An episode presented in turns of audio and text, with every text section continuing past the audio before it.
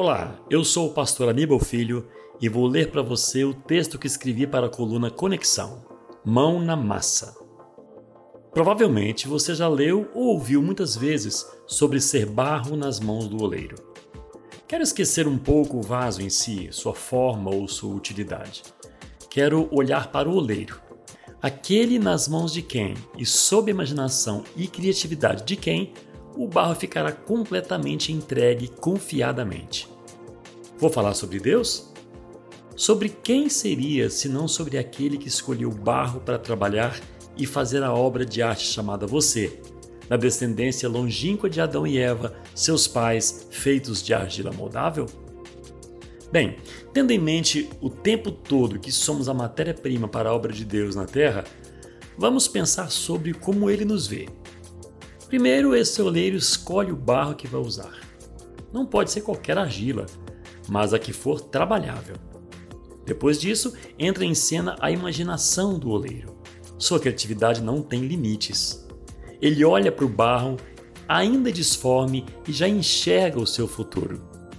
Ele acredita firmemente que aquela matéria quase primitiva vai se transformar em uma verdadeira obra de arte.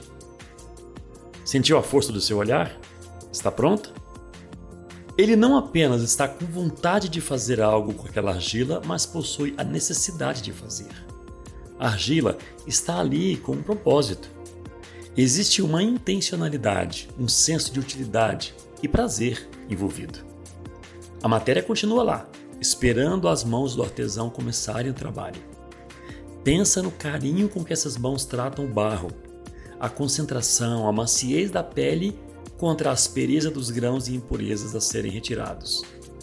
Ainda tem a água, que vai permear as partículas do solo sendo manipulado, sem a qual seria impossível dar forma ao que por enquanto só existe na mente do artesão. Essa água te lembra alguma coisa? O oleiro é rico em paciência. Se assim não for, ao primeiro sinal de rebeldia desta argila entre seus dedos, ela seria descartada. O artista é experiente tem o jeito certo de pôr a mão na massa. Não se preocupe. No final vai dar tudo certo, mas ainda não é o final. Agora vem a roda, a plataforma, onde a velocidade será controlada pelo artesão no tempo exato para suas mãos moldarem o barro.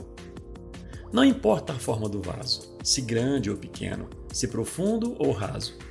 Basta saber que foi concebido na mente do artesão e ele decide o que fazer e como fazer. Deixe a roda girar. Depois de tudo aparentemente pronto, vem a cozedura. Será necessária a fornalha, na temperatura ideal para que a obra não se rompa.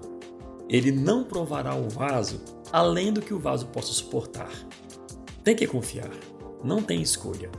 Não tem como fazer de conta, é se jogar nas mãos do oleiro e confiar sem reservas. Curioso como depois do forno a cor muda, a resistência se estabelece. Agora só falta chegarem as rosas, ou o alimento a ser guardado, ou a água até quase transbordar. O clímax é o sorriso do artesão, seu orgulho em ver a sua obra em toda a sua utilidade e beleza. Uma coisa ele sabe bem: se por acaso o vaso cair, se rachar ou mesmo se quebrar, basta voltar para suas mãos hábeis ele sabe tudo sobre a matéria-prima, conhece cada detalhe da confecção de sua obra. É absolutamente capaz de devolver a ela toda a sua beleza e plenitude. Basta que o vaso permita. Não sei quanto a você, mas às vezes sinto a roda do tempo girando depressa, um calor quase insuportável me testando, mas ao mesmo tempo sinto que existem mãos firmes e atentas cuidando de cada processo. Melhor eu ficar quieto no meu canto e confiar que tudo vai acabar bem.